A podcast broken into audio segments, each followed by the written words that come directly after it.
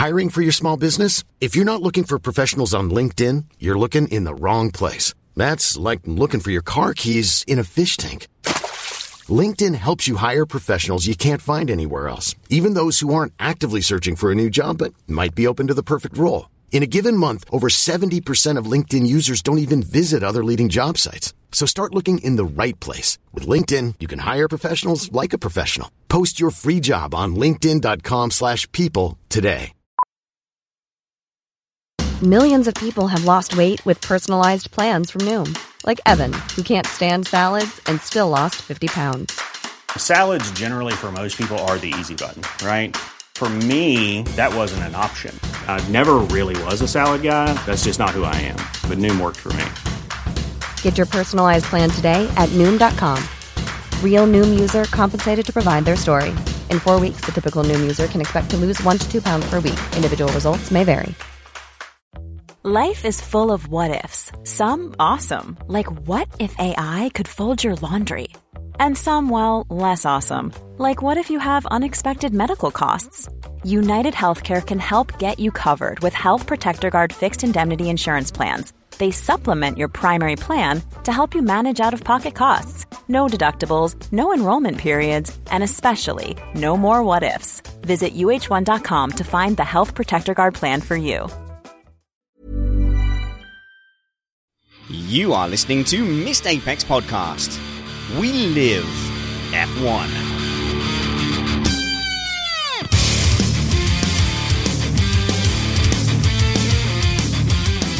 Welcome to Missed Apex Podcast, brought to you by the F1 2018 video game. This episode is called Car on Your Head. Car on Your Head. I'm your host, Richard Spanners Ready, and I'm joined by Matt Trumpets. Matt, do you have a car on your head? No, but I do have a different set of headphones. Yeah, and you sound different because you're joining us from holiday again. We appreciate the commitment. Matt, uh, some people complaining it's a boring race, but we did have like a really interesting qualifying session, one of the, the best for a long time. And we also had a very exciting and dramatic opening. And then we kind of had, I don't know, an hour or so just to chill and watch fantastic machinery go round and round. Yeah, I, mean, it, it could be, it could have been interpreted as a boring race, but really a lot of interesting things happened. And frankly, it's like orange juice. Sometimes it comes squeezed into a pitcher, orange by orange, and other times you buy that tiny little block of concentrate. And that's what today was. That analogy confuses and angers me. We are an independent podcast produced in the podcasting shed with the kind permission of our better halves. We aim to bring you a race review before your Monday morning commute. We might be wrong, but we're first. We're also joined by rising star journalist Chris Rainbow Sparkle Stevens. Hello, Chris. Hello. And we're joined by chief microphone headbutter Alex Jeansy Van Gene. How's it going, Alex? It's going really well, Spanners. I have to warn you today that I'm feeling very mischievous, so God knows what I'm going to say. And um, I've got a child monitor to look after, but we're all good. Good. And looking after the chat room, we have Uncle Steve down under. How's it going, Steve? It's going well, thanks, Ben. How's everybody doing? Awesome.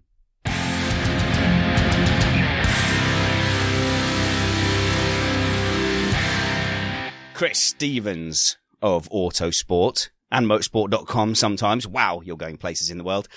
Tell us about qualifying qualifying was interesting, wasn't it? Um, especially going into Q3 just as the rain was coming down and they're trying to go out on slicks and uh, a he- heck of a save from Valtteri Bottas at Blanchimont as well. Usually, if you go off there in the rain, you end up in the barrier. So that was a nice recovery there, but it, it really screwed up a lot of people's plans. I mean, uh, Mercedes, for example, Bottas was only out there to give Lewis Hamilton a, a slipstream on on his uh, hot lap. And uh, as we know, uh, some guys got uh, their fuel wrong as well. They uh, Kimi Raikkonen and both the Red Bulls ended up much further down the grid because they uh, mistimed uh, the the session and expected the weather to change. It's uh, it's good that they used Bottas to give Hamilton a tow, completely putting to bed all suggestions that he's a wingman. Isn't that right, Trumpets? Well, I think we'll have to see in Monza now, won't we? Because this is yet another racetrack where a tow can be advantageous if you get it right. And we never really found out. I mean, does Hamilton actually owe him one now? Because the tow never really happened because of the weather. What do you think, Stevens? Uh, I don't know. I mean, usually at Monza they sort of take it in turns between runs, don't they? Um, so I guess we'll we'll see how that pans out. Um, but it's a really tricky thing to try and organize. I mean, we've seen McLaren try and do it. We've seen other teams try and do it in the past, and it just doesn't work out a lot of the time. It's a high risk uh, strategy. Yeah, it is. But I think I think I think we'll see for sure what the relationship between Bottas and Botas, sorry, chat room, Botas and Hamilton is when we get to Monza and see if he's still slower on the straights. Who sets whom up with a tow in Q3? So then, Chris, interesting qualifying session. Am I, is my memory serving me right that it was dry for Q1 and Q2? And then in Q3, they all went out on slicks before the weather got involved. Yeah, absolutely. And uh, nobody managed to get a time in uh, before the track was too wet for slicks. I mean, the Force Indians tried, and another miraculous save, really, by Sergio Perez going up Eau Rouge. It, it just it just shows you like how little we know from uh, the the sort of sofa and the sofa position. Like if you were the referee, because Matt, I was there, I was there going, well, it's got to be worth at least a punt on the dry tires. It's got to be worth a punt. It's not going to get any drier. Just go for it. And then both Force Indias nearly end up uh, in the wall at Raidillon. Yeah, but you know what? You were right. It was worth it because they didn't refuel either. But because they ran that extra super slow lap on the slicks, they were on track when conditions were at their best. And this is when we saw both Red Bulls and um, Kimi not have enough fuel to take advantage. And we saw Lewis going out there, and you know, right at the end of the session as well, on track at the same time as Sebastian. So in terms of the conditions, it was quite equal between them. But it was surprising to see the gap um, between them. And if you actually look at the lap, um, it's a, it was a real to and, and fro between them. There were a lot of sections where Seb was actually um, quicker, but he had a low battery during his lap, so he didn't have all that extra electrical power to help him out. Yeah, I, I saw on Twitter, I think it was Alex Gianudale retweet, I, I believe it was a Formula One thing where they did a side by side comparison of the Q3 laps. And, and I'll admit, I was surprised at the size of the gap, but I did read after the race that because the timing was so wonk for Ferrari, uh, Vettel actually had showed up to that lap with a less, a way less than full battery. And I think that probably accounted for him not making time back up in the last sector, which he had traditionally taken a lot of time out of Hamilton in. He ran out of energy after turn one. So he did the majority of that uh, lap without electrical um, power. And what is absolutely fascinating about that is if, if you look at the mini sectors, Sebastian was quicker out of La Source. Um, by the end of the Kemmel Straight, Lewis was sort of marginally uh, ahead, going quicker because he was a bit more commi- committed um, through Eau Rouge. And despite lacking the electrical power, Sebastian was still quicker out of Paul Frere and through the high speed section um, so even though he didn't have all the power available to him, he was marginally quicker than Lewis. Jeansy, then, what happened to the so-called young Dutch Rainmaster? Because I mean, look, Lewis Hamilton, he does it. It is every single time. I'm not imagining it, am I? And uh, uh, Max Verstappen, he cultivated this reputation as being amazing in the rain in Brazil in that one race. Uh, but the last couple of times, where's he been? It's interesting you say that about Lewis when it comes to the rain because every single time, um, every single time we have those conditions, he always rises to the top. I said that on several different things, and I but I agree on Max. Um, he's had one or two decent showings in the rain, um, and to be fair, the one or two decent showings he's had in the rain, he's still got beat by Lewis, and everybody thinks well, he's this master. Yeah. But um, hang on, let's no, get let's I, get I Sparkles a... to defend Max because uh, the Netherlands is our third highest audience. Hello, Dutchies. Um, no, well, th- to be fair, against you know trying to battle Lewis, um, Lewis has got a significantly better car than Max. Um, so I don't think that comparison is entirely fair. But uh, if we harken back to a conversation, uh, Matt, that you and I had with Summers uh, about yeah. why the Ferrari and the Red Bull really struggled in the soaking wet Hungarian Grand Prix qualifying um, because of the, the, the rake they run on the car. They run much more rake than the, the Mercedes do. And, uh, overall through technical mastery that I don't quite fully understand, but Summers does, um, it, it makes them a worse off car in the wet than the Mercedes.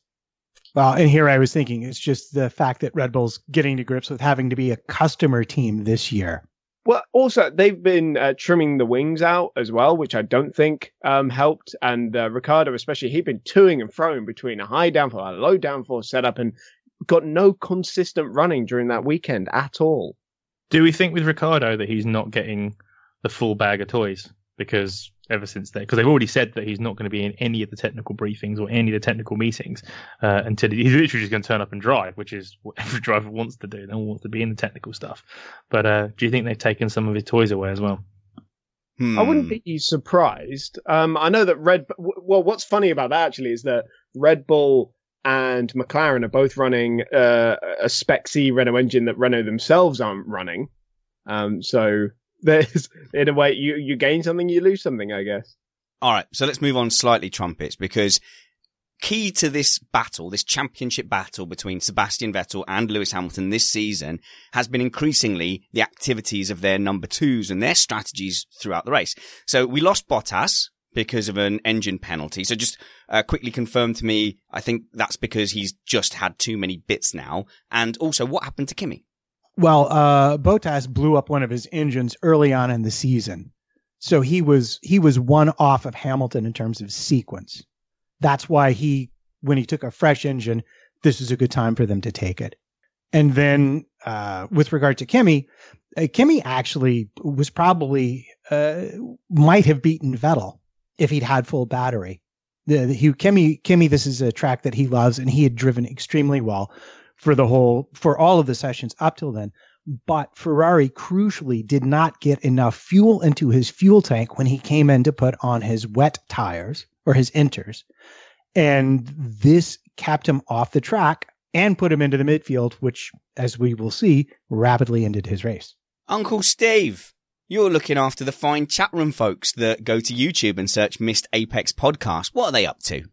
Right at the moment, they're having a little bit of fun with the start of the race. Um, but Peter Van Gans has got a question. He wants to know, is Alonso the record holder for the most numbers of, the most meters airborne in an F1 car? well, we'll get to that. But we'll establish that. but, but Ketan Athaya comes back and says that Alonso has the record for the cumulative longest airborne at the first corner at Spa only. oh well, that's as good as the triple crown. He doesn't need to bother anymore, then, does he? Uh, oh no, they're, the, the, the, chat room are well over the triple crown. I reckon that's last week's argument. Sorry, sorry, trumpets. No, I, I was just going to ask before we move on if the Bottas Vandoorne incident has made it into whose fault is it or not. Ooh, no, I hadn't put it in there, but we can cover it there if you'd like. Well, you seem like you're getting itchy fingers to move on, so. Tell me, tell me all about that incident. And uh, he got a reprimand, right? He did get a reprimand. And for all those people who believe the FIA exists only to benefit Ferrari, was anyone else here surprised that's all he got given the severity of the incident? Uh, no, because that's what we've seen. That's fairly consistent with what we've seen. They are reluctant to give out grid penalties and reluctant to give out time penalties, especially for things that don't happen in a race session. So no, I think that's fairly consistent with the penalties they've given so far. No, yes.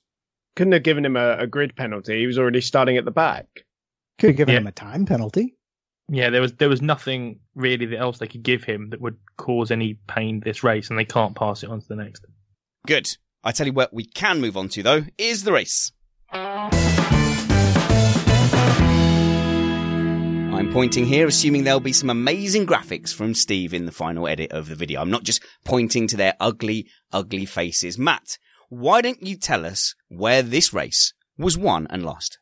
Well, uh, outside of qualifying, which we've just discussed, and where we saw Kimi crucially in the midfield along with uh, the Red Bulls, you have to really look at the start in this race. In particular, I find that the launch phase was critical for Alonso. Oh, oh, wah, wah.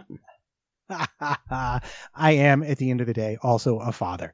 Yeah, no, uh, really, it was a good start for Hamilton, and he he squeezed Vettel to the point that that after the um, race was over, he says, "I don't think Lewis saw me there." right? No, no, I don't. I, think... I don't know if that was sarcastic, but actually, yeah. I I think I think Vettel had the better of Hamilton race wise, wheel to wheel today. But I was sitting there wondering what was going to happen at the first turn. What were Lewis Hamilton's options? Because I think we all universally agreed that that little trick through Eau Rouge up through Raidillon, uh, lifting before that section wasn't going to work this time because Ferrari had more power. I was thinking that he would have to do more into turn one. And sure enough, alongside, he actually took a much wider line than, than was necessary. And I wondered if he was hoping that the Force Indias would then get involved and, and give him a bit of a buffer going through that Kemmel straight section. Yeah, I think. Sorry, Chris, go ahead. Yeah, he really needed the Force Indias to try and get in uh, amongst him and try and upset him his his rhythm, and that probably would have uh, helped him uh, quite a lot, Matt.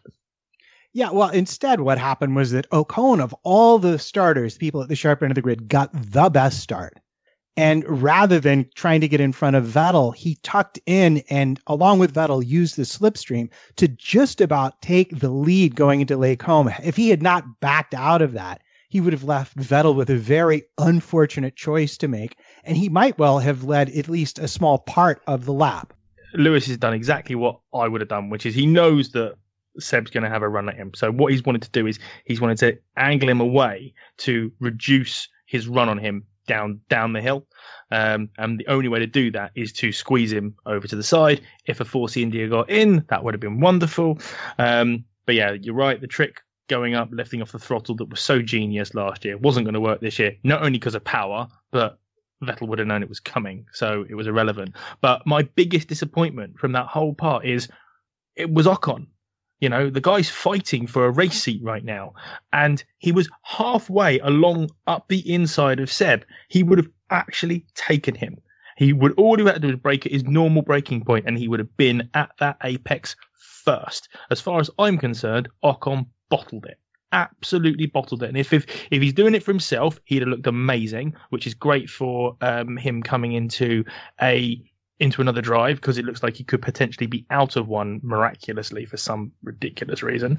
Um, but also, it would have really helped Lewis out, which is what they want to do for Mercedes. If Ocon had jammed it up the inside there, there is a 90% chance that Vettel would probably could have maintained the lead, or he would have just slid into him, and Hamilton probably would have got collected Alec, up in that. uh, Chris. Or he only would have hit, or he only would have passed uh, Lewis, and that's just no benefit to Chris, either. what are you on about? He was he was alongside him into a turn on the inside. He completely had that corner. What better way to show the world that you need to be desperate to sign Esteban Ocon than doing one up the inside of Sebastian Vettel into Les Combes? Do you think Vettel would have just backed straight out of it? No, he would have tried to have gone around around the outside of him because then he would have had the inside for the second apex and just held on to the lead anyway. So you're saying don't fight. You're saying if you're a, a young driver in third place in an F1 race, don't fight. Just go home. In the in the Force India that is one and a half to two seconds slower than the cars that were around him at that time. What on earth would have been the point of trying to get involved in a fight that you don't belong in? That's been Ocon's MO since he arrived in Formula One, and it served him well. Who pays Ocon's bills? Yeah, I know where you're going. with Who pays Ocon's bills? Mercedes? Mercedes pay Ocon's bills. So b- by Ocon getting ahead of Seb, what does that do? That stops Seb getting away from the Mercedes. It is exactly what he should have done. He was cleanly up the inside. Vettel would had no Vettel couldn't have closed the door because Ocon was right there. So all um, Ocon would have done would have w- w- would have uh, would have got would have got through, and um, Seb wouldn't have closed the door. There was just such a big chance of it going wrong. Post race, Ocon was very clear that he was carrying too much speed to cleanly make the apex there, and that's why his his braking point was Oh, where it was. All but right. more to the point, you're going to talk about him losing a race seat. Well, uh, we do know that he was fitted for a seat at McLaren, but I read recently on the very internets where I mostly dwell that he is not now ineligible for that seat because he is too tall. In the line that you have to draw from the roll hoop to the front of the cockpit, his head pokes into, and they're not going to redesign a whole car for him. Yeah, Chris. I don't, I don't get about that. I can understand that for like this year's car, but they've had tall people, like they had Jenson Button in that car for seven years. They're And- talking about this year's car Right. Okay. because if Stroll moves to Force Racing Point, Racing McRace face, then then someone's going to need to go somewhere, aren't they?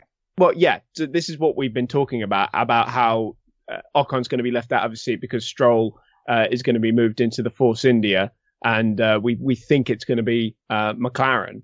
But I I don't think McLaren are going to be too willing to shove Vandoorne out immediately. It could well be uh, that Ocon ends up uh, just sitting out this season and then rejoining next season because uh, Vandoorne won't get a seat at Sauber either because Fred Vasseur has said point blank that nothing's going to be changing this year.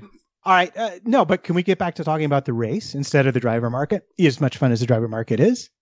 Yeah, actually. So naturally, the carnage at the back mattered a bit. We lost Raikkonen, we lost Ricciardo, but it also brought out the safety car, and that not only pretty much put most people onto a one-stop strategy by time it was in, but it gave us the excitement of a restart with Hamilton behind Vettel. And it looked like, for all the world, he was going to get a good run on him down the straight and into the first turn, except for Hamilton was so close, he actually locked it up going into the bus stop. And that created just enough gap for Vettel to just, I mean, he was gone up the hill by time uh, anything that resembled a passing opportunity had reared its ugly head. All right. Uh, remind me of the rules, Chris, because I was sleeping a little bit. And when I saw Lewis Hamilton go for a move into the bus stop, I guess I'd kind of lazily got it into my head. And I'm sure I'm not the only one who made this mistake was that you couldn't make an overtake again until the start finish line. But obviously you can.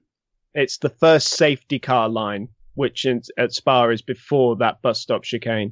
And I was really surprised to see him go for it, um, to be honest, because Lewis is a smart guy. He would have known his best shot would have been slipstreaming down Kemmel and into Les Combes. So I was quite surprised to see him try and go for uh, something a, a, little bit more audacious. I think it was because Seb was a little bit slow going up to the chicane, and I think Lewis just got a really good run on him. Um, I, and the problem was, I think it was like a half chance, which he likes to do, and then he kind of backed out of it because um, he knew if he got past him there that um, Seb would just get him again up up the hill. Uh, it was it was a misjudgment from Lewis. Let's see what the chat room's up to with Uncle Steve. Um, the chat room are talking about the start, and uh, Jonty's Corner makes the point that if, if Ocon had wiped out Seb at the beginning, like you were talking about, uh, you'd be the first lot of people to slam him for a reckless move. So you can't have it both ways. I don't want it both ways. I want him to make the move. Well, he didn't this time. Okay. Anything else? And, oh, uh, uh yes. And uh, Armand Erkin says, "What about the great start that Perez made? No one's mentioned that at all." And he, that was a flyer that he made up the inside. For all the praise and uh, plaudits that Esteban Ocon gets, he's got a really talented teammate who is up there consistently. He's the one who picks up the podiums when they're available. Matt, I know you're an Ocon fan, but my boy Perez, he, he is up there fighting. And I, I sit here on the panel. So don't, don't tell me we don't like Perez. I sit here, I defend Perez all the time, Matt. You do defend Perez all the time. And from a driving point of view, he's he he is a proper match for Ocon. I think they they actually make a good pairing. He's always been excellent on tires. He's always been a quick driver. Um, it's been I think his personality and his unfortunate time at McLaren more than anything else that's really just kind of uh, I hate to use the word tarnished, but has, has kind of stuck with him throughout his uh, various race seats. But you can't argue that he took full advantage when Ocon opened the door uh, when he tried to pass Vettel, and he stuck it there and he stayed there. And and yeah, if you give him half an opportunity, he will put it on on the podium if you let him, or not far away otherwise. I think what I've noticed about Perez is if you're fighting for seventh, eighth, ninth, tenth, I think Ocon will get the better half of him. The second that there is a sniff of something a bit more that puts him in a different um, uh, area like getting close to the podium, all of a sudden you see Perez come alive. Um, you know, he outclassed Ocon today. Um, he took advantage of the mistakes that Ocon made, not going for Seb, uh, and then he backed completely off and lost all his positions. So, um, yeah, full plaudits and full praise to Perez today. He saw the opportunity for the potential podium and he went for it. All right, trumpets. So we've settled down a bit now, haven't we? We've settled in. The Force Indias slowly get eaten up by Max Verstappen. The two teammates are out of the fight because Kimi Raikkonen's been punted. And we'll cover, by the way, the shunt in Whose Fault Is This? Uh, Bottas is having to fight his way out the back. So we've got Lewis Hamilton chasing down Sebastian Vettel. Tell us where the race was won and lost. Well, do you remember yesterday in the WhatsApp chat that I'm probably not supposed to reference, but I will anyway? Or was it Slack? I can't remember. In one of the chats, I said that all things being equal, the race is coming down to tire and energy management. So much fun. And it, you got to admit, that's pretty much what it was. Hamilton settled in as they got close to the pit stops. He picked up the pace, and there was a line of blisters that appeared on his tires. Yeah, yeah. Yeah, no, that was the thing. It's, it's interesting because we normally associate with Lewis Hamilton with getting a bit grumpy on the tyres. And today he said, no, they're fine. He, he developed that big line. And I have to admit, yes, that tyre did look bad, but he had the grip. He had the pace. He was closing it down. I'm sure Vettel was responding in some way. However, the lap time was coming down and down and down. You think, Matt, well, why didn't he just keep pushing for another couple of laps, get that down to one and a half seconds and really go for the undercut because when he pitted, the undercut wasn't on. He was out of that window.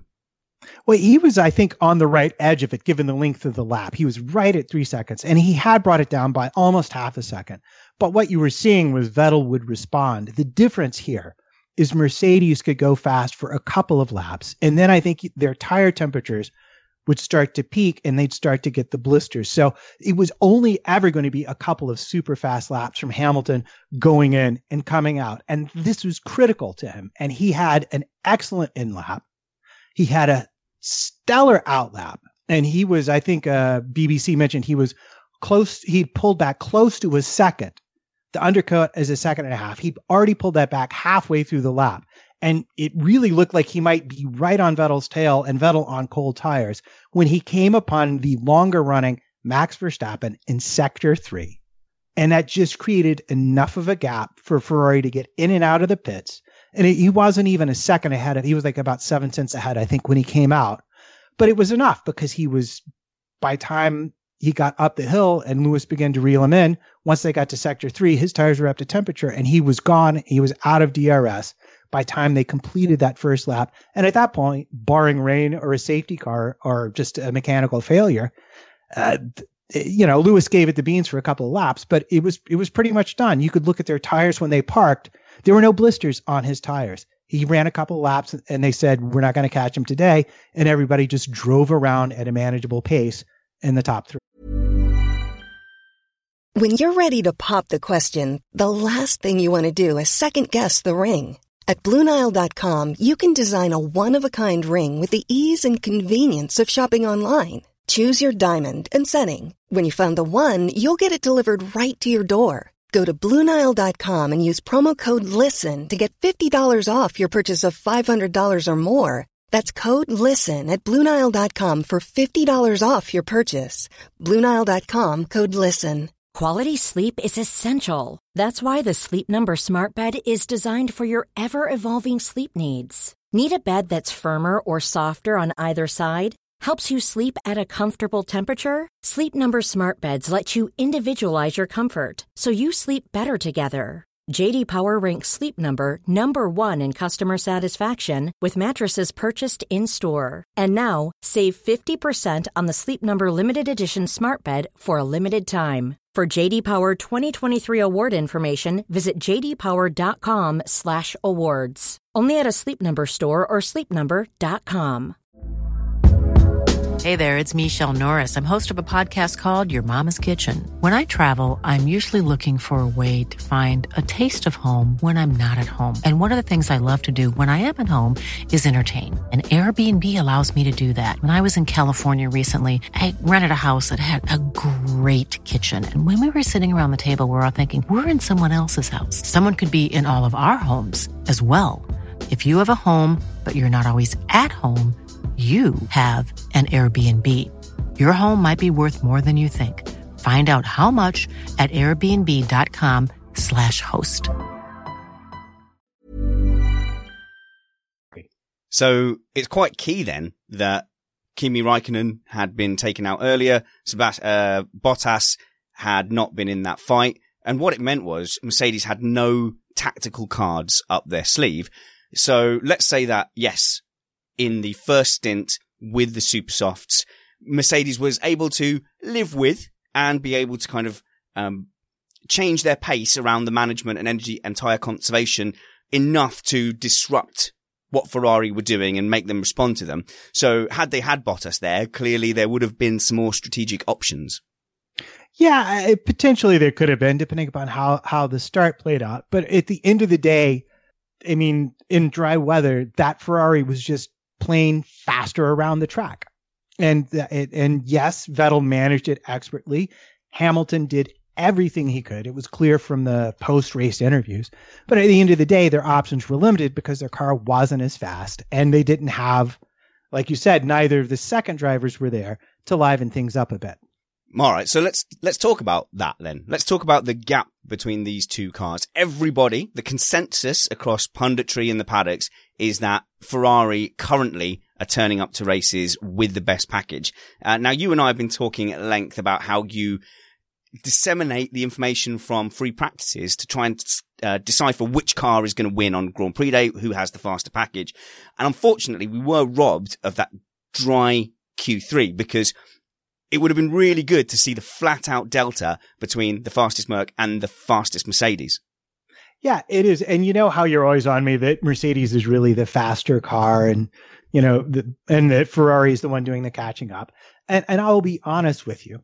It's looking at through Q2, um, Ferrari was ahead by, I think, 52 thousandth of a second.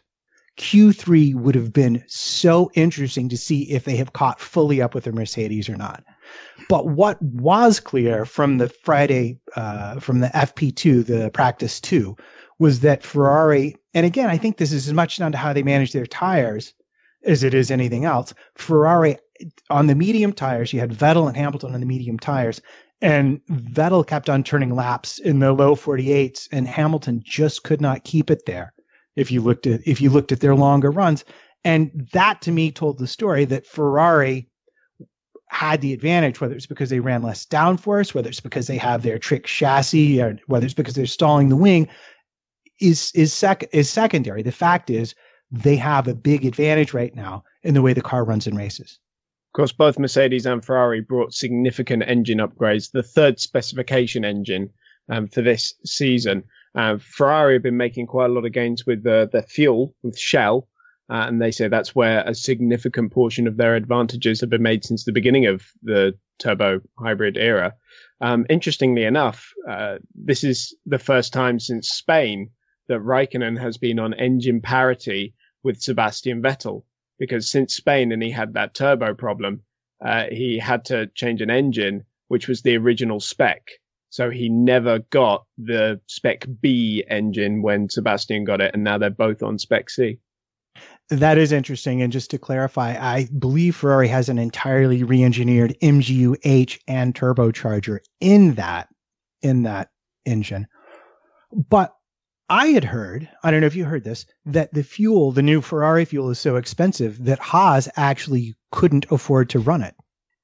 Uh, that's interesting. Uh, it really is a fascinating battle between these two teams. So, uh, Matt, are you laughing? I was being sincere. You, you, you are, you're rocking my world with this technical information. It's amazing. Well, um, but I, I hate to admit when you're right about, oh, about eight races ago, right near the beginning of the season, what you called was that key would be how the cars interact with the tires. Well, normally we only see one set of tires for the season. This season, we managed to get a look at these super, skinny tires. And if you look at how Mercedes performance really increased when they had the tires at Paul Ricard and Silverstone, you can see that the tires are key to the performance, perhaps more than the engine and chassis. Yeah. And uh, I, I remember we were talking about the Haas cars and K-Mag demanding they get a tire engineer and how much a difference it made to them. Or even on the Carter show. Do you remember him mentioning like being just shell shocked when uh, they were like, no, the big difference is when the Mercedes could pick, could sift the tires and know the best ones just for Q3. I mean, but that's that's where these differences, as these details, that's where they are. All right, look, let's get on to a more shouty part of the show. Whose fault is it? What a shunt! What a shunt! So look, we're not quite talking Spa 98, but wow. I mean, that was at least somewhere ahead of the Grosjean shunt in its domino effect in the fact that there was more than one incident. I mean, great that everyone's walked away. So now that we know everyone's safe, we can go, whoa. I mean, it was amazing, Matt. We had, um, Alonso completely launch. Leclerc had a car on his head. He had a car on his head. And apart from that, we also had Bottas independently hitting a Williams and then going through the first turn. We then had, for good measure, Ricciardo shunting into the back of Kimi Raikkonen just to take him out. Oh, you think you escaped all that carnage? Nope. Here's a front wing in your tyre. Jeansy. But you know what's funny about every single minor or every single incident that happened at that first corner? They're all slam dunks. At least in the Grosjean thing, it was like, oh, did Lewis come across all that? Every single one of these is an absolute slam dunk. Slam dunk. I see what you did there. so, uh, so Jeansy, go on then. Uh, let's start with, it was Hulkenberg, wasn't it, that set off the really big one. What happened to Hulkenberg? He stamped on the brake pedal and the wheels locked. Um, he has, com- I, to be fair, when I first saw it, it looked really weird, and I thought it could have been a brake problem or cold tires or something like that that could have caused it. That was my first impression from the first thing I saw. However, Hulk came out straight after the race and just said, "Sorry, hands up, misjudgment, um, made it all out." However, during Ted's um, during Ted's talk um, in the race afterwards, all I heard him say was he forgot to put his contact lenses in. I had to rewind What? back and I had to rewind back. Um, but luckily, he was just taking the mix, saying he should have gone Oh, to Specsavers. But I was like, "Wow, that would have been amazing." Uh, Steve, what's going on in the chat room? Because they're just as excited as we are. Uh, there's a couple of comments about the um, fuel uh, issue you were talking about, and some teams not being able to buy this new additive that uh, apparently has gone into Shell f- fuels. And Rob Graham wants to know: Is the Shell claim just a Shell game? Which I think is a nice line. It's clever. Um, and European says, I don't think Shell would uh, risk a technical claim that they wouldn't be able to follow up on. So he seems to think that it's all a little bit of a storm in a teacup, perhaps. Um, and um, uh, EMH2212 says, if anyone told me before the race that the most exciting moment of Spa would be Ericsson versus Hartley and Lewis toweling his bottom, I'd have reached for the whiskey to prepare myself earlier. Uh, there's a brilliant there, one there as well from Evangelos Etikalikos that says it's Alonso's fault because he should have left a car's height while passing Leclerc. And that, that's didn't gonna, see that That's going to be hard to beat, Sparkles. That's uh, that's spaceship racing. That's coming in like 50 years or so, isn't it? Something like that. Um, I saw some comments on uh, social media, and I'm seeing them in the chat room here as well. That Hulkenberg should have uh, tried to go onto the grass, try and avoid uh, the back of the car in front of him. Of course, the problem is once you've locked up those brakes, you've got no control over the front of your car. You can't slow down and you can't steer. A tire's only got grip when it's rotating. So if it's locked, you can't steer, and that's why Hulkenberg uh, didn't wasn't able to take avoiding action. He should have turned the brakes off and then on again. I've heard that that works. Um, uh, Jeansy, you were telling me that a lot of those incidents were nailed on. Why don't you just quickly take us through then? Because Bottas ended up making contact and also Raikkonen and Ricciardo. yeah, so Bottas did a smaller version, basically, of what Hulkenberg did. He locked up and he went into the back of was it Sirotkin or was it Stroll? Sirotkin. It was Sirotkin, I thought so. Um, yeah, so he just locked up and hit the back of Sirotkin. If it was That's why I had to Stroll, if it was Stroll, Lawrence Stroll would have run in and said, no, you don't do that to my boy. He's a future F1 world champion. I've actually made moves to buy Formula One. Back off. So that's how we know it was Sirotkin. Um, yeah, because everybody thought originally that Bottas had gone into the pits just as a strategy thing to change tyres, um, and then it showed him take off most of his front wing. So, uh, yeah, that was Bottas, and yeah, Ricciardo just clouted straight into the side of Kimi. Um, however, I think Kimi could have avoided that, could have avoided everything if all he had done was straighten up the wheel, gone off outside the limits of the track, and gone round, and he wouldn't have got collected. Um, and he could have just um, put it down as, as avoiding action. Sorry, that is a bit like saying I wouldn't have been shot in the back if I had jumped out of the way of the bullet. yeah, that, that would work. You don't, you don't know it's going to happen, so I, it, it's not like he could see it all uh, coming. Uh, but to um, say on the Ricciardo thing, actually, he did get a punt from um, Alonso in that incident, which kind of lurched him into that position in the first place. But it was a sort of a separate incident to the Raikkonen thing. Jeansy, come back at him. What, what I was trying to say was when I was watching Anthony Davidson doing the uh, showing showing the incident. He's come into the corner, and as he's turned right into the corner, he could have released the wheel to straighten up. But what he's actually done is he's turned a lot more than he needed to, and he's swan necked round. So what I'm saying is he didn't come out of that corner and go completely straight. He's come out the corner, turned to the right, and kept on going right. If he'd have just opened up the steering, like you should do, uh, he wouldn't have got hit. Cool. I think we've established whose fault everything was. I mean, that was spectacular. And then Chris is going to wait until a topic is nearly finished to make an additional point, and then Matt's going to do the same thing.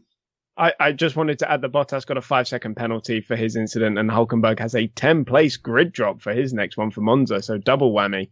Well, since no one actually ever came to me for this topic, I just wanted to know if you needed to hear from me or not. I'd love to. Tell us all you know, oh wise trumpets. Well, I'm just going to ask the fairly obvious question. Has anyone yet blamed Alonso for just simply braking too soon? No, I, I don't think so because I think the puff of wheel smoke and the screeching brakes and the fact that Hulkenberg said, yeah, I mean, it was me. Jeansy, that, that does it for us, doesn't it? Yeah, to be fair, with all the chaos that Alonso has caused and the absolute rubbish he's been spouting this weekend. I wish I could blame Alonso for that. I'd love to have to throw something else at Alonso, but um, but no, unfortunately, he didn't brake too early. He can brake whenever he wants because he's in front. Well, it was him in the Grosjean incident. It was him in this Hulkenberg incident. How long is he going to go on blaming other people for recklessly running into the back of him? Uh, but I tell you what, he flew right up in the air, and Steve, he he flew up in the air and he came down right on top of Leclerc's Halo. And I know you were anti Halo when we were talking about it last season. I mean, how do you feel about it now? Um, I've got to admit that I've got to change my point of view. Um, I was totally anti the Halo. I believe that the you know, slight danger element in Formula One sort of adds something, you know, the, the, the people watching get a little bit out of that. But after seeing what happened to the Halo last night on Leclerc's car, I got to say that I'm a, a, staunch supporter of him now. Um, did anybody get a close look at it? It looked to me like there was so much damage that the actual Halo had been cracked, or was that just paint that had come off the outside of it? Uh, I couldn't did say any- either way, having uh, you know not not seen it for myself, but it did just look like tire marks and paint coming away. Um, this is actually the second time this this year I make it that Halo has uh, yep. helped because uh, there was an F2 incident uh, back in Barcelona with Fukuzumi, I think it was. Well, hang on a um, minute. Um, so, there was one in F1 as well in Canada, wasn't there? There was yes, someone right up against the wall, and uh, the wall hit the Halo structure. So it's it, we're starting to see, unfortunately, I think in the past incidents where people have gone, "Oh, that's kind of close." Now we're seeing the halo interfere. Obviously, the halo is outside of the sphere of the helmet, but the indication that a car has landed on the halo tells you that we're in that territory, aren't we, Chris? Oh, yeah. Yeah, yeah, absolutely. And I've, I've, I've seen some comments that, um, the halo wouldn't have made a difference in this instant because of uh, the the roll hoop is designed in such a way that say if the car goes upside down, the driver's head won't hit the uh, the ground, and so if Alonso had, say, hit that roll hoop and gone in a straight diagonal line, to the ground, he wouldn't have hit Leclerc's uh, helmet. But of course, that doesn't take into account tires flailing around all over the place and lots of heavy body work also going rogue as well. So I definitely think this is a, uh, you know, a, a case for Halo. I definitely think this is a case where I should just explain it personally. But Uh, first of all, I think to answer Steve's question, there's a fairing that most teams run on the Halo, and that's probably what you saw that was cracked. And secondly, when you're talking about any device like a Halo, you're not talking about specific discrete things. You're talking about a cloud of probability. And the fact that twice now we've seen the Halo impacted with structures, be it a car in the air or a wall, simply indicates, I think, as Spanners rightly pointed out, that we are into the territory that this was designed for. And yeah, if there was no halo there, Leclerc still might have walked away. We don't know because there was a halo there. But the point is, do we really want to find out when the fix is that straightforward? And as much as from an aesthetic point of view, I still dislike it greatly. Oh, it's ugly. It's hard to argue. Yes. It's hard to argue against its functionality. It is a very functional device and it's doing exactly what they designed it to do. And from that, you got to give them kind of 10 out of 10. Yeah, you're not you're not going to get any argument from me on the aesthetics. The thing looks horrible, and I do really feel bad for the people who swore on their lives they definitely gonna, weren't going to watch F1 if the Halo came in because they've they've missed out on all that action this season because they wouldn't have lied about that, would they? Uh, but you know, Jeansy, yes, from a functional point of view, how close do people want to get? Before they admit that the Halo is a good idea. How does it, does it really have to be a car landing directly on the roll hoop bit and then we can use, um, was it, Hawkeye from cricket to do a Hawkeye representation of where the car would have ended up and crushed the head? Like, sh- surely we can see this is a, a no brainer now. Well, briefly on the aesthetics, I've actually stopped noticing it. Yeah, I don't even. I don't even notice it anymore. It's it's it's a non it's a non event and non function. Um, it's like Cindy Crawford and a mole in it. Um, You mustn't talk about the 80s mole. nice eighties reference there uh, for the podcast. Um, no, you saw from the impact that that Halo had on it and the amount of tire that would actually hit that Halo. If the Halo wasn't there, that would have hit Leclerc in the face and Leclerc would be dead. That's that's what would have happened today. So as far as I'm concerned, that is complete um, cut and shut case. I've sympathy, The Halo sym- has to sympathy with what you're saying. It's obviously objective. We, I, I'm not sure it's that cut and dry. I think it's closer than you would fact. want it to. um, but yeah, I mean, I, I just, I think it is aesthetic. I, I still can't see the logic of the argument against, um, people are saying that, um, uh, you have to have an element of danger. All right, well, let me take away the Hans device. Let me take away the helmet. People wouldn't want that. Uh, this is just the next step in the natural evolution of, of things getting safer and safer. I don't know, uh, Matt, you're kind of old. Do you need that danger element in F1? I don't. I like the sport of it. I don't need the risk of people being injured for me to enjoy F1. No, uh, the risk was always something that was tolerated because you wanted to be there. But no driver ever made the argument, I think I'd like the fuel tanks uh, with with no dry couplings directly around me in the cockpit rather than behind me in a separate fuel bladder. Yeah. No, of course, every driver wants to be safe. And there's no way to be 100% safe when you have that much energy, when you have cars and that much mass going that fast. as somebody who has seen firsthand drivers getting seriously injured in motorsport, I will sit here and take any opportunity you can offer to make it safer because honestly, it, there's nothing worse. And it's a horrible part of my job when I have to deal with that. Yes. Let's move on.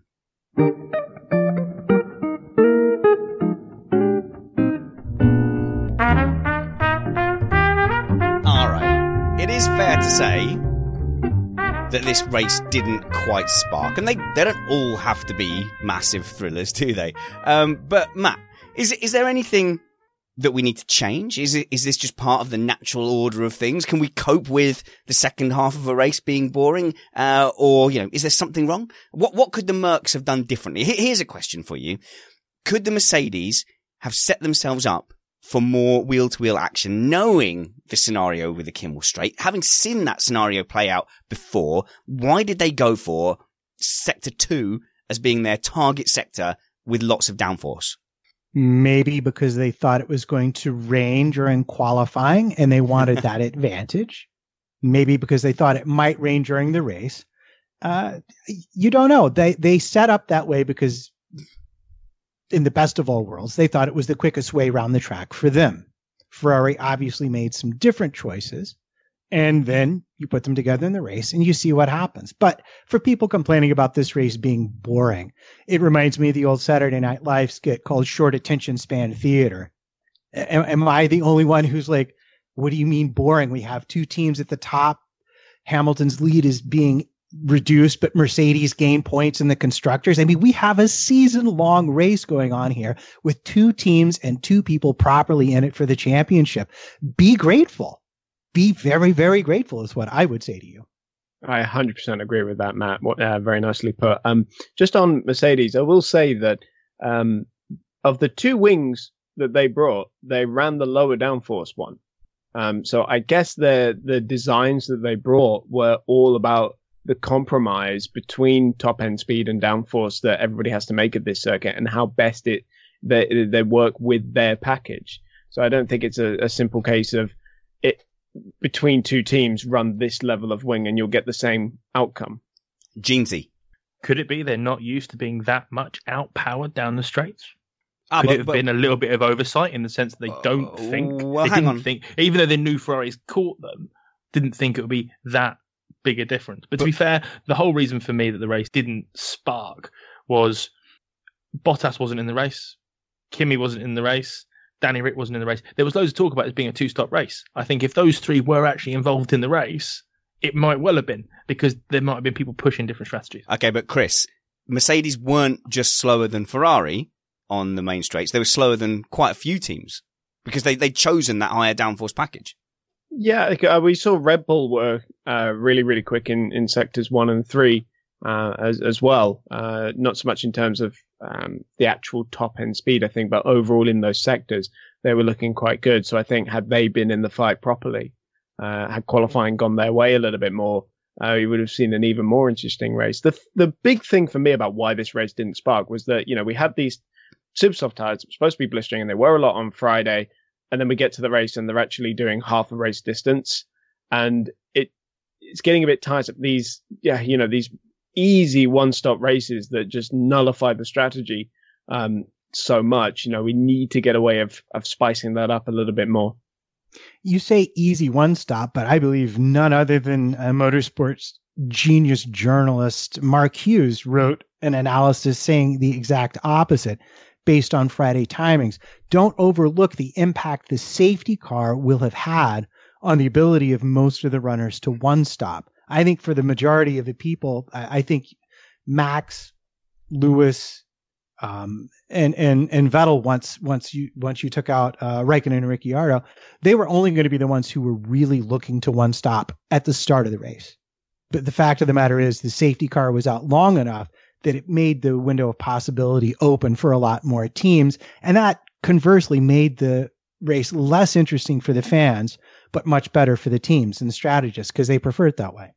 I'd be I'd be surprised that the safety car made such a huge difference because it was uh, quite a short period of like you know only two laps. So let's say you get an extra two or three laps out of the uh, the the tire life out of out of that. That's still a comfortable one stopper because the the if you look at the graphics, you know they're still sitting there and saying the the window is uh, you know closes on lap 22 and that's halfway through the race. Well, it's interesting that we get to do this armchair strategy, but I tell you where you can do this in real life, and that is, well, real life through a controller, and that is with our sponsor, F1 2018. So, Chris, you've taken out, uh, you've taken 2018 F1 for a spin. How have you found it? I've really enjoyed it. The uh, the gameplay is, is really really cool. I, I'm liking the new handling model and the aggressive curbs that they use now because they really um, spit you out. And the to look at is gorgeous. The wide shots are fantastic. What is forcing you to respect track limits? I'm not sure if I'm on board with that. Oh, I know. I like to abuse them as much as possible. But do you remember the spin that Bottas had in qualifying and uh, in uh, qualifying? I did that exact same thing on like my fifth lap in uh, time trial. Um, but it's it's really really enjoyable, and the AI are fantastic as well. Ah, so now far. then, that has always been one of my big complaints in F1 games. And I do have a code as well. I just haven't had the time to do it. Um, but yeah, um, basically in old games of yore, you could just basically park it on an apex and all the AI would just stop and line up behind you. No, uh, they are quite aggressive. They will go for for moves. They're they're good on defending. Uh, if you try and jam it up the inside of them, they will. They're not just going to uh, yield. They're still going to defend their position. Well, Um, well, but um, overall, it's really enjoyable. Well, what's it like if it starts raining? Because Sebast- Sebastian Vettel in real life, he's he's quite a bit like the Wicked Witch of the West. You know, like oh, a small amount of water has fallen on me. I'm melting. I'm melting. I haven't uh, driven in the wet yet. Annoyingly, I was kind of just running some quick Grand Prix to uh, to to see how it goes. But there's rain forecast for my first career mode race, which is like, come on, ease me in, guys. Come on. Ah, you use the racing line anyway, so you're okay. Uh, the new improvements that they list is that in F1 2018, it makes it feel like you're right in the action. Revamped visuals make this the most realistic looking F1 game to date. Drive through dense fog, rain, Chris's racing line, and the blazing heat. Feel the raw energy of an F1 car with F1's 2018 improved physics and feel that suspension go to work. And the the media stuff that they've introduced. Oh, for- God. Do you, do you get to like Well, set your stall out? Can you be like, like Magnussen? Can you be like, oh yeah, uh, Hmm. kiss my cheek, honey? Yeah, yeah. So there are, are different types of answers that kind of differ between being sporting and being quite showy offy, and each team will have a preference for which one they they prefer. So teams like uh, Haas will want you to be a bit more Ah. tongue in cheek, whereas like the works teams will be like, no, you must be super professional and not say anything there You must be Robotas.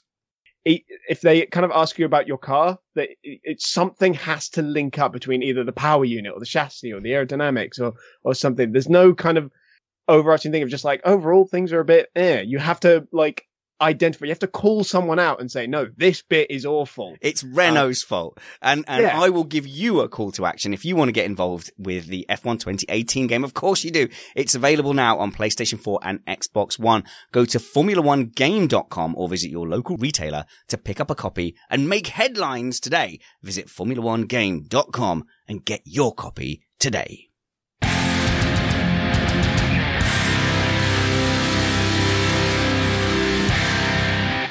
Many thanks to Deep Silver for supporting Missed Apex podcast. Let's go to any other business. Uh, there were teams apart from Mercedes and Ferrari competing today. Uh, what happened to Haas, Matt? Uh, Haas actually did very, very well. They've closed up to within a couple of points of Renault, and uh, Magnussen is just about caught Hulkenberg. So we have like a real battle for the uh, Formula B championship also in full swing. And I would say as well, the new Force India, Racy McRaceface, Race Point Accounting Software Limited concern, did very well for themselves. In a single race, they have now surpassed the yearly total for Williams and are but a single point off of Sauber, that single point being represented by Marcus Ericsson, finishing, believe it or not, 10th. Yeah, it's a good stat, isn't it? I, I think uh, Force India, um, maybe flattering to deceive is not the right the right word for it, but we're definitely at two circuits in Spa and Monza that has traditionally suited their car very very well, and uh, uh, I believe that massive upgrade package we were talking about a few shows ago that was worth about half a second um, as soon as the actual um, investment came in and the team was out of administration um, that uh, would come through and be worth quite a lot. So I think that's played a factor in there as well. So I, I'd still argue that overall Haas still have like the fourth uh, quickest uh, car. So they may not have bested Force India today, uh, but I think they, they they will do over the remainder of the season after Monza. Uh, if they could if they could come up, scrape the money out from the couch cushions to pay for that fuel additive, they would probably be even more so. And the reason I wanted to talk about it briefly here in any other business, which is any other business, so stop with the side eye spanners, is that I'm wondering if this might actually be a backdoor way for manufacturers to claw back control of their power units from the FIA, which is now mandated everybody gets exactly the same modes and same power units, but says nothing about fuel. So if I make an expensive enough fuel that none of my customers can afford it, automatically I have an advantage they'll never get on the other side. Wait, wait. Obviously, that's wrong because when we broke with Carter talking about the engine mode stories with Grosjean, I didn't everybody, uh, including Paul di Resta, say no, no, no. They've always had the same engine modes available. So clearly, that's rubbish, Matthew. No, that that is a very technically forensically correct misreading of what Carter was saying. But he, what Carter is saying and what they're saying is true. Yeah, the engine has access to all of those modes. Whether or not the Mercedes will give you permission to run them is something that has changed for this season. And we've seen it in the performance of the midfield to a certain extent. And we've seen teams in the midfield saying, wow, this is like remarkable because before we were being much more controlled and the manufacturer will always argue entirely for reliability purposes but that reliability extracts a performance cost as it's a compromise and a balance and and the manufacturer is now taking less responsibility and allowing these midfield teams more Now, remind me, is there a cost limit on how much you can sell a power unit supply for? Because if, if there is, then maybe there needs to be one for Hmm. the fuel. Yeah, as we well. should we should explore that in a not a race review. Uh, but Chris, you were talking about Carlos Sainz, and you felt that he had done very well indeed. Yeah, he did. I mean, coming up from, you know, back of the grid, last minute engine change after qualifying, uh, to get up to only 12th. Um, but of course, you know, the, the Renault power has been a bit down and around the unusual strategy of going from mediums to super soft. I actually thought it was quite an impressive race from him. Fair enough, but wouldn't Ricciardo have finished ahead of him? Kimi also would. Have, so that's fourteenth. Uh, Alonso would have been fighting him. I don't know. Uh, I'm just uh, saying there was a no. lot of attrition. Uh, Jeansy, you've um gone, gone, Chris. No, but there's no way McLaren would have been ahead of Renault. No, I know. I, I felt I was overreaching there. I, I, I sensed that. Uh, let, talk to me quickly about the, the Bottas comeback, Jeansy, because we, we've kind of got used to saying that it doesn't matter where the cars qualify, even the best cars, if they start at the back, they're going to finish in the top six. So why are you impressed? He pulled some great moves. I mean, round the outside of Hartley through Eau Rouge was was. I don't care what car you're in. I don't care how good your car is. If you're in a category that's the same, to go around the outside of Eau Rouge was damn impressive, and especially because he was really wide. It wasn't like he pushed Hartley up against the curb. He was really right wide round the outside of Hartley, so that was actually really impressive. His pace was good. He stayed out of trouble, and he pushed and he pushed and he pushed and he pushed. It was a really good comeback, especially after going up the back of um, at the first corner. I was just really impressed with him today, especially because he made a bit of a hash of it um, in qualifying yesterday with that Yeah. weird spin uh, through Blanchimont. So we're coming up towards the podium and there's been a lot to talk about considering it's a race that everybody said was super boring. And I can't quite keep in my head everything that's happened. If only there was some way, if only there was some way to summarize this race in 60 seconds. What do you think, Trumpets? I think I'd like to give it a try. Go on, son. Give it everything. Lights out! Great start, Ocon. Hamilton squeezes Vettel. Hulkenberg launches Alonso. Alonso gets more airtime than McLaren dreamed of, both literally and figuratively. Flying Alonso doll sold separately. Vettel gets Hamilton. Ocon almost gets Vettel. Safety car. Restart. Hamilton locks up. Hamilton pits. Vettel pits. Hamilton held up by Verstappen. Vettel leads. Bottas passes everyone for fourth. Checkers. Ericsson 10th. Uh, now I'm no master of mathematics. Man, I, I do time everything in Mississippis. There was only about 20 Mississippis, Matt. Uh, well, you know, what do you expect? I'm on vacation. Fair enough. You're on a go slow. Tools down. I'm break. Uh, the podium passed off largely without incident, apart from Lewis Hamilton declaring that something funny was going on with that car. Chris, is this proof what Lewis Hamilton just said? Is this proof that Ferrari are definitely, definitely cheating? Uh, no, I, Lewis's comments there were a little bit misconstrued uh, and and taken in the wrong way because after that he said, "No, we've all got trick stuff on our car." What he meant by trick stuff was not something that was Ah. illegal and they were hiding from the FIA, but things that they consider this is a nice little thing that we have.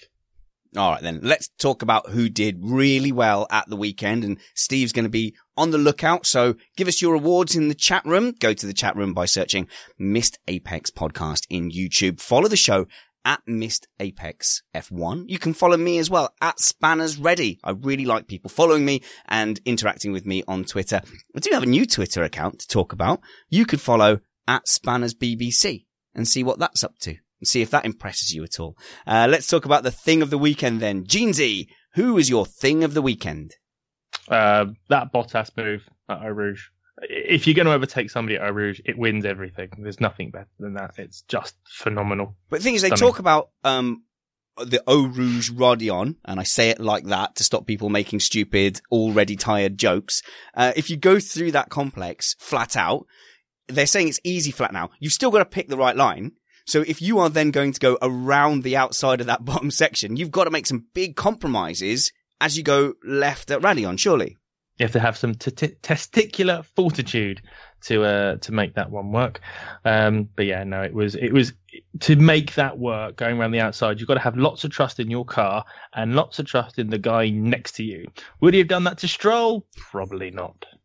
Excellent. Let's go to Chris Rainbow Sparkle Stevens to find out who he rated higher than anybody else for this Grand Prix. Well, my thing of the weekend was actually the post race, uh, uh, post qualifying uh, press conference uh, when uh, Sebastian asked Esteban, uh, "Oh, so you're not at Force India next year?" And he goes, "No, the seat's taken." And he goes, "Oh, by who? Who do you think? The guy who bought it?" and we had that drawn to our attention because it was in French, wasn't it? That conversation by Tarek on Twitter. That's where I found that. I think Three Wheels, Four Legs also reported that. But yeah, eh, Ocon, he's well, what what else is he going to say? He he knows he's basically had his talent stunted for someone with a, with some dollar. I, I love it when a driver uh, does not so much gets fed up, but just kind of ignores the rules because someone will have told him, "Don't say that," especially at a press conference. Yeah, but but in the end, it might not be Ocon that misses out ultimately. Because I mean, Stroll is already in F1, so he's not taking an additional seat in F1. He's just moving seats. He's moving up the grid a little. Trumpets. Yeah, well, if we are, are we going to have a special uh, award for people saying things like that, we could also toss up Kubica, who, when asked what else he felt he needed to do to get a Formula One seat, he's like, "What do you want me to do? I drive the car once every three months, and I'm a half second faster than both the race drivers." Did he say that? That's funny. In his um, Beyond I- the Grid interview, he said, "Yeah, look, I know I'm." Yeah, he basically said the same thing. He said, "Look, I know I'm quicker. Yeah. I know what I can do." Uh, do you want to give us your thing of the weekend award? Yeah, I'm going to go with uh, I'm going to go with the qualifying laps in the third qualifying session because that was very, very, very exciting. That's the kind of craziness that we all tune in to see. Yes, I absolutely agree. Uh, Jeansy, you've given us your thing of the weekend, haven't you? So does that just leave us with Steve Amy in the chat room? Well, personally, my thing of the week, I've got to give it to the Halo, only because I was so dead set against it that uh, you Ah. know it changed my the way I thought. So I'll give it that. Oh, listen to And you, you the- uh, flaky liberal. You're like one of those ex-smokers now who, whenever you walk out of the pub, goes as he wafts everybody's cigarette smoke. Um, and um, uh, Dr. Vijay Geem in the uh, chat room um, reckons that Verstappen's move on Ocon was the thing of the week because it reminded him so much of their F3 days. Oh no, that was interesting, wasn't it? Because uh, Jeansy, I'll get your comment on this quickly because Ocon was defending going towards Les Combes, and then he he then resumed his racing line to the left hand side, and Verstappen almost accidentally, to avoid Ocon coming back, lunged down the inside. No, he uh, Max threw Ocon a dummy. Um, Ah. So as you, as you can see, what's happened as he's come, it's actually interesting when you watch the onboard from Max. He's tu- he's planned this. He has turned the DRS off really really early, which is why he's jinked really hard to the right. Ocon's gone to follow him and then instantly jinked back the other way. Um, so yeah, that's that that that's a dummy, and it was superb. I was I was like, yes, if this works, that's a great move. And they he he squeezed Ocon just enough on that on that on that exit of the corner, and beautiful. It's what should have happened between Lewis and Nico. See, we can't deny the absolute talent of the amazing Max Verstappen. And why not talk about how good he is when our third highest listenership comes from the Netherlands? Uh, once again, hello to everybody in the Holland. Uh, let's. And my surname is Van Gene. I'm Dutch. yeah, okay. So, so keep listening and tell all your friends, etc. Right. Okay. Let's go on to bad thing. Oh no, you missed the apex. Oh no, my good thing. So, so my thing of the weekend, Perez is my boy. I'll defend him. You need to pay more attention to Perez. Okay, Sparkles, who missed the apex for you? Oh, it's got to be Nico Hulkenberg. I mean, how a, a driver of uh, his ca- caliber, you know, we we expect good things from him, and this was a really silly error he made today. Yeah, absolutely agreed. That's the low hanging fruit. Trumpets, who missed the apex for you? Well, I hate to say it, but going back to qualifying in Q3, I think the Ferrari pit strategy and changing tires and getting fuel into the car could have been run better because as as much as we mentioned Kimi not having enough fuel, there was also Vettel yelling at his mechanics to stop dragging the car around Yeah. and destroying the diffuser. Yeah. So, so uh, basically, it was chaos, wasn't it? it just was chaos Utter on that. sheer Um, chaos. thing is, you you make that plan, and I, I wondered if anybody was going into that session thinking, well, it might rain, therefore let's fuel up for the whole session. Even though the first lap is on slicks, we'll accept a slower lap on the slicks if we don't have to refuel. Do you think anyone might have done that, Matt? Um, Force Force India wound up. Do I missed half of it because I was reading the chat room. But if you're asking about Curses. staying on the slicks and taking one less lap, that's what happened to Force Ah. India. But I, I don't think they did it purposely. I think they misjudged the conditions and it worked out favorably for them. Okay, who have we not done the badness award with? Jeansy? For me, it's got to be Ocon. He had he's got to put himself in the shop window. He had the perfect opportunity to lead a Grand Prix by overtaking a four-time world champion and another two four-time world champions into one corner. It would have been a spectacular move that I really think he could have pulled off, and he bottled it. See, see I agree. Absolute bottle job. I agree, and I think anybody with any common sense or handsomeness whatsoever completely agrees with what you've just said. But I'm just hoping that it hasn't done him any harm just because people are understanding the context of the championship and him not wanting to lose all that goodwill. I don't think it would have lost him any more points. I think he didn't get a chop opportunity to gain more points. Understood. I think everyone still thinks he's a he's a quality Mhm. top draw driver, Agree. but he could have put himself even higher. Agree. Uh, Steve, who's missed the apex for you and what the chat room's saying, buddy?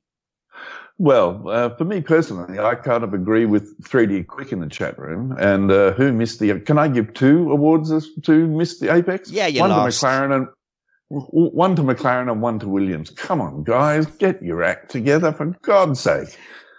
I know. And, and I, um, I, I have to say, I did cruelly say uh, after qualifying that Carlos Sainz had qualified 15th merely to acclimatise himself to life at McLaren. I mean, I regret that. I understand that is a little bit saucer of milk for spanners. But who who else who else gets the uh, missed Um, apex for you?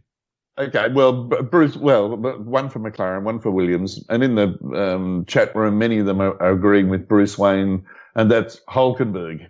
Um, he may have missed the apex, but he certainly didn't miss Alonso. Fantastic. Has anybody got an award that is sort of pony esque? Daddy, I want a pony. And I want it now. Hands up in the panel. Who's got a pony award? Trumpets. Lance Stroll. I don't know. My father bought, bought Force India, and I guess we'll just have to see what he does. I mean, granted, he's not really complaining, but I mean, it's the definition of pony, isn't it? You know, daddy, I want a F1 team. I already have effectively bought Williams for you. Uh, they're, they're completely at your beck and call. No, a better F1 team, daddy. All right. I think that is enough for this week. Uh, Chris Stevens, where can people find you online and your writing?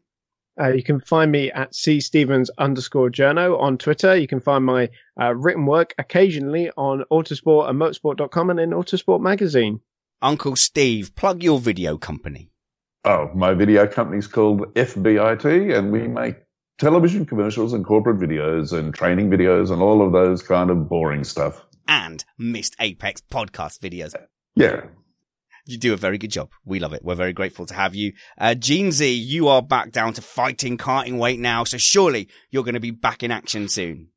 Yeah, I've um I've lost 11 kilos, which I found out is pretty much the, is, is the same weight as my three year old daughter, um, which is actually really crazy when you think about it. No, I'm hoping to be well. I will be back in the seat uh, on the 23rd of September at Covcart, um, racing down at PFI. I have a work event the f- couple of days before that at PF at um, Buckmore.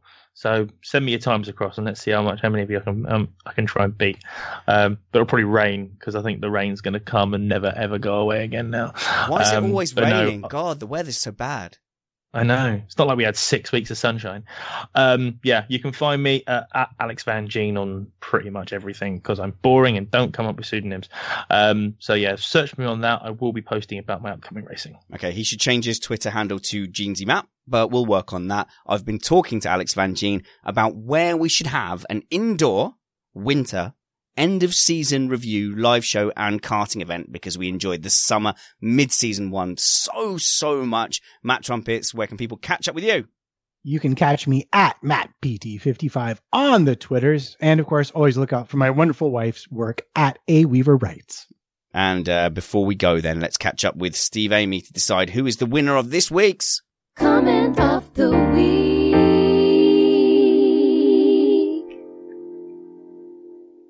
Well, um, there's been a whole bunch today. The chat room's been going crazy. I've been had a hard time trying to keep up with it.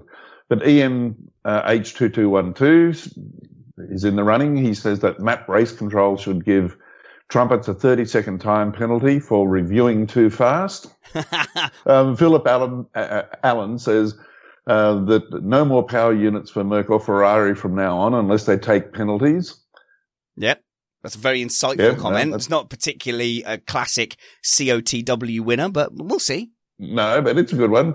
Um, European uh, wants to know, do F1 208 provide the smoking material to produce the fog on the screen in, in the game? And I'll leave you to figure that one.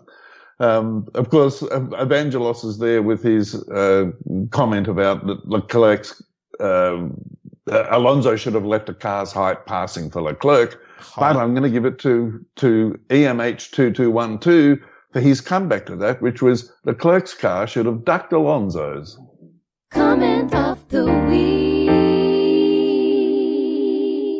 Thanks, guys. Don't rely on me posting this on social media.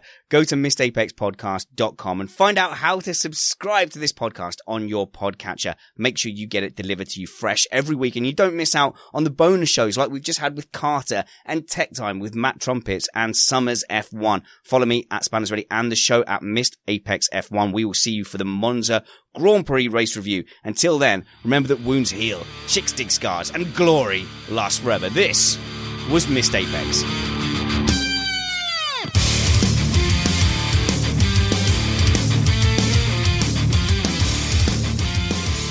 Matt, do you remember a long time ago we were describing what happens when dad is left in charge of the kid and mum goes away? And you described you described it as uh, the dinner is uh, random and often candy.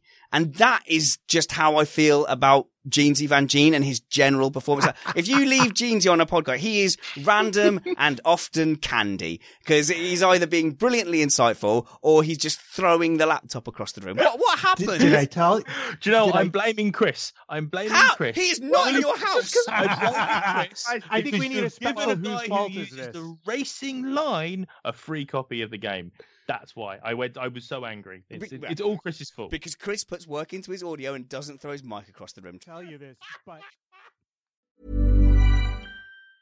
Mom deserves the best, and there's no better place to shop for Mother's Day than Whole Foods Market. They're your destination for unbeatable savings, from premium gifts to show-stopping flowers and irresistible desserts. Start by saving 33% with Prime on all body care and candles. Then get a 15-stem bunch of tulips for just $9.99 each with Prime. Round out Mom's menu with festive rosé, irresistible berry chantilly cake, and more special treats. Come celebrate Mother's Day at Whole Foods Market. Mom deserves the best, and there's no better place to shop for Mother's Day than Whole Foods Market. They're your destination for unbeatable savings, from premium gifts to show-stopping flowers and irresistible desserts. Start by saving 33% with Prime on all body care and candles. Then get a 15-stem bunch of tulips for just $9.99 each with Prime. Round out Mom's menu with festive rosé, irresistible berry chantilly cake, and more special treats. Come celebrate Mother's Day at Whole Foods Market.